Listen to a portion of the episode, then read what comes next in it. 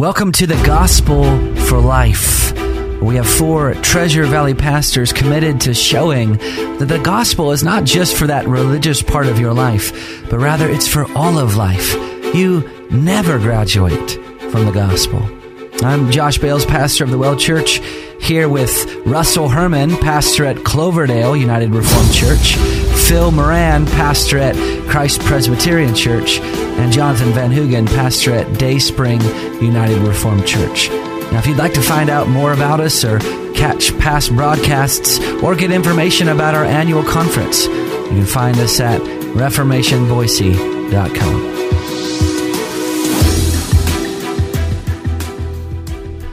All right, good morning. We are finally back in the studio. Man, when was the last time we, we were back in the studio? A year ago, right? It was over. It was over a year ago now. Well, actually, that's not true, but it was. It was last, year. Yeah, yeah. so um, we got some smoking hot new material for you here at the Gospel for Life. Uh, we know that you've been waiting with bated breath all these weeks.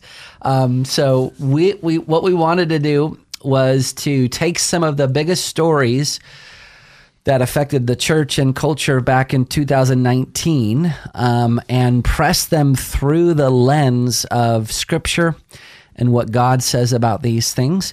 And so we're going to take the next, uh, I don't know, 10 days or so and, and talk about some of the biggest issues that you should be concerned about. So, Today, we are looking at the story that broke um, last year regarding Joshua Harris. Joshua Harris wrote a wildly popular book 20 years ago called I Kissed Dating Goodbye. I think he had a follow up too, like Boy Meets Girl or something like that. That's true. And uh, I mean, he, I think he was like 19 or 20 years old. He became an instant Christian celebrity, evangelical celebrity. He was interviewed on on station or uh, programs like Focus on the Family, and then he moved back east and became a pastor of a mega church um, and then a couple years ago, Joshua Harris left the pulpit, citing his desire to go back to seminary, and so that that seemed like a pretty like good a, a, pretty good move. Yeah, it actually seemed like some place where he should have started. Right. Yeah. um, but then a, a tweet came through last year. I remember me and my wife were on vacation in McCall at a friend's house, and there was a tweet that said that he and his wife had divorced. Yeah, they were separating, and then he came yeah. out later like a, and said, a, a day yeah, later, yeah, a day um, later." Which the first tweet enough was was devastating. Mm-hmm. To have divorce is a devastating thing. I mean, I think they have two or three children, but then a day later, he he said, "I am no longer a Christian." Yeah, and this is this is massive because Joshua Harris, if, if you've been in evangelicalism at all the last 10, 15 years, he's been a, a fairly big voice, a very fairly influential voice on, on platforms like the Gospel Coalition and and stuff like that. He grew up in a he, he grew up as a homeschooled kid. Uh, his parents were pretty popular in the you know early 80s in terms of that homeschool movement starting and you know so they put their eggs in that basket, you know, raising up our children just right, and, uh, so, you know, a lot of people have followed that his trajectory yeah. because of that. Mm-hmm. Yeah, and then he goes on staff uh, in a in that mega church mm-hmm. um, with a popular pastor, um, and then that pastor moves away. He becomes the pastor. That church has a lot of uh, there's some fallout that takes place there. There's some um, awful things that happened um, that nobody was aware of. You know, some abuse in the church, and he had to weather that storm. Uh, so there were a lot of things that were going on in that period of time too. You know, yeah. when you think about what he may have gone through yeah. as well. Right. Right. Um, now, real, real quick, since he called himself no longer a Christian. There's been some other stories that have broken, like he took part in a, a gay pride parade up right. in Canada. And so, what I want to do is we just want to talk clearly about what is happening and what's not happening. So, let's just start with what's not happening first. So, uh, there's only two possible realities as we think about Joshua Harris. Either Harris truly is a Christian, but at this point he is the prodigal son, or he was never saved to begin with. It's not possible that he lost his salvation. Do do you agree with that? Yeah, sure. I, I would I would agree with that. It's it, it is not possible to lose salvation, but I want I would want to back up even a little bit more and say, um, you know, we we obviously here the three of us in this studio don't know Joshua Harris, and we really don't want to. We're not going to comment about his personal life or even about his faith, other than what. Mm-hmm. Uh, other than what's been in the news and what people are aware of out there, because we can't evaluate his heart. Uh, God does, but we can definitely say, absolutely, we can say uh, that it is impossible to lose salvation. Those, you know, the only two options are uh, that he was never really a Christian to begin with, or he's the prodigal son right now. So, but I think yeah. that is for the for the Christian public out there, what what this really goes to, and, and first of all, let's pray for him. Uh, if if we're going to talk about him, for goodness sake, uh, let's let's pray for him, and that God works in his heart, uh, and that uh, there is uh, restoration, and that he comes back into the the church uh, which at least he professed so vigorously for so long, was his identity and his home in Christ. Um, but this, more than that, this really raises issues of the meaning of Christian celebrity and how much has the church bought into celebrity culture. Mm-hmm. And we look to these star Christians who are out there in the media, and uh, for for many people, it's kind of a crisis, right? when one of those stars falls. Yeah. Right. And and like you said, we don't know whether he's a Christianized unbeliever. You know, there's there's a lot of Christianized unbelievers. You yes, know, yes. you know, there's a lot of uh, goats among the sheep, and com, you know, pretty convincing tares. Uh, you know, in terms of the wheat and the tares, and even pastors, mind you, and and even among pastors, and we don't know, but uh, we don't know that God does. We don't know yes. know if he's a Christian that's just fallen into some grievous sin uh, and is in need of restoration. There, we don't know. God does. God knows those things, and I think it is important to point out, you know, what we do know that you know Scripture talks about. You know, he that began a good work in you is going to bring it to completion. Those are promises that we're yes. sure of. Also, uh, you know, there's warnings throughout Scripture. Examine yourself to see if you're of the faith, and it, and there's there's a, you know there's all those things. You know, take care. Uh, it says in Hebrews chapter three verse twelve, "Take care, brothers, lest there be in any of you an evil, unbelieving heart, leading you to fall away from the living God." You know, that's a warning. You know and then it reminds us to exhort one another every day, as long as it's called today, that none of you may be hardened by the deceitfulness of sin.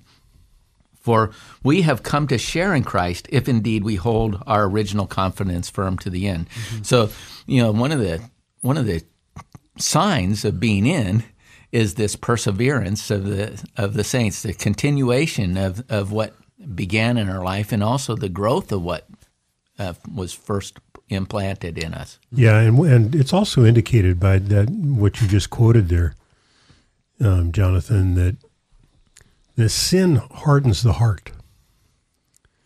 And and Christians, of course, are not immune to sin. You know, it's it, it's not that uh, uh, we we can we can fall into it. And one and one of the key reasons uh, to to guard our hearts and to keep short accounts with God, mm-hmm. uh, with with our sin, uh, is that sin does harden the heart, mm-hmm. and it and even in a Christian that can happen. Yeah.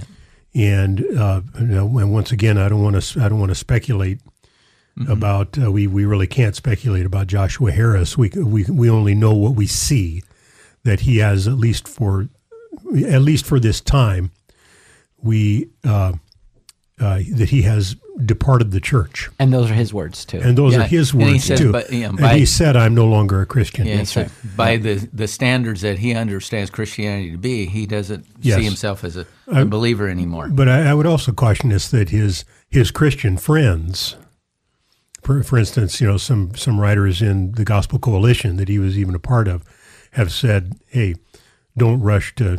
Don't right. rush to a judgment, right. and I think and I think that was wise. Yeah. But there's a it's certainly a cautionary tale for us because some, something uh, something obviously has gone wrong in his life. Yeah, and and and, and we got to ask the question, what is it? and uh, and I'm not without accusing him of anything because I don't know. Yeah.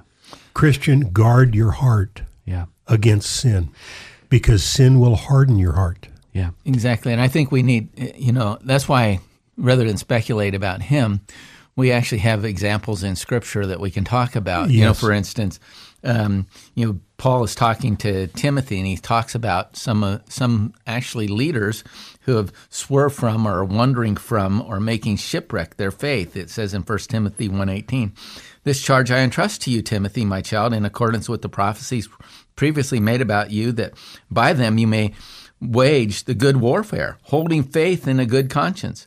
By rejecting this, some have made shipwreck of their faith, among whom were Hymenaeus and Alexander, whom I have handed over to Satan that they may not may learn not to blaspheme. You know, ultimately there was there was an excommunication of these men who are now blaspheming the Lord. And uh, you know, in, in Josh Harris's case, he said uh, he's he's excommunicated himself. He's you know he's declared himself outside that. There are some people that won't declare themselves outside the church, think everything is just fine, doesn't matter what they do or how they act. And you know, Al Mohler had an insight on this story. One thing that's that we can be thankful for to Joshua Harris is that um, he's not trying to say I'm a Christian and I don't believe the gospel at the same time, or I'm a Christian and I hold these things that are antithetical to Scripture at the same time. Because I think that's one of the issues that we face in evangelicalism today. There's a whole bunch of people saying that they're Christian and they're believing things that are diametrically opposed to the gospel itself. Mm-hmm. I mean, one only has to think about some of the mainline denominations, how they're denying watershed issues and still uh, uh are under the banner of Christianity. Mm-hmm. So M- I think, was right in just saying we should be thankful, at least for clarity. Right. Um, sure. On, in Joshua Harris's sure. case. Although, uh, and maybe I don't know, I, I and I'm not uh, 100% familiar exactly with what Joshua Harris has said. I know he has said, I'm no longer a Christian. Correct. Um, but I would want to be careful about applying the label apostate because apostasy is the overt rejection of Christ. Now, which means for, for somebody for, for somebody to verbally and openly renounce Christ. Now, I guess you could say maybe he's done that. I don't know, uh, but I guess I personally I'd be I, am personally I'm reluctant. I think he's he's obviously strayed. I think he's obviously uh, wandering right now. Maybe is the best way I can put it. Um, but uh, apostasy, we, we got to be careful about the term apostasy. That it means the overt rejection right. of Christ. Right. When you get to apostasy, and and this is the part of perseverance, and in the end, you know the you know, and the apostle John says in First John two nine, uh, they went out from us because they were not of us, and yes. he's he's he's definitely saying this is this may have been a Christianized unbeliever, and and there are a lot of there you know there are a lot of families who they you, you may have grown up in the church, you know, but you've never ha- taken possession of the gift that been offered to you. Yeah. You know a lot about it. You actually, well, you can quote scripture, you know all those things, but you don't know Christ. I think that, uh, you know, maybe this is a final thought. You know, Jude tells us to contend for the faith once delivered for all the saints. Yeah. And he says this is what, this is kind of the posture we're supposed to take when others fall away from those admonitions. He says in, in Jude 120, but you, beloved, building yourself up in the most holy faith and praying in the Holy Spirit, keep yourself in the love of God, waiting for the mercy of our Lord Jesus Christ that leads to eternal life, and have mercy on those who doubt. Hmm. You know, I think that's an important thing. You know, that there are a number that doubt. Have mercy on those who doubt. Save others by snatching them out of the fire. To others, show mercy with fear, hating even the garment stained mm-hmm. by the flesh. Well, we will continue this series on tomorrow's show, and we hope that you have a wonderful day. See you then.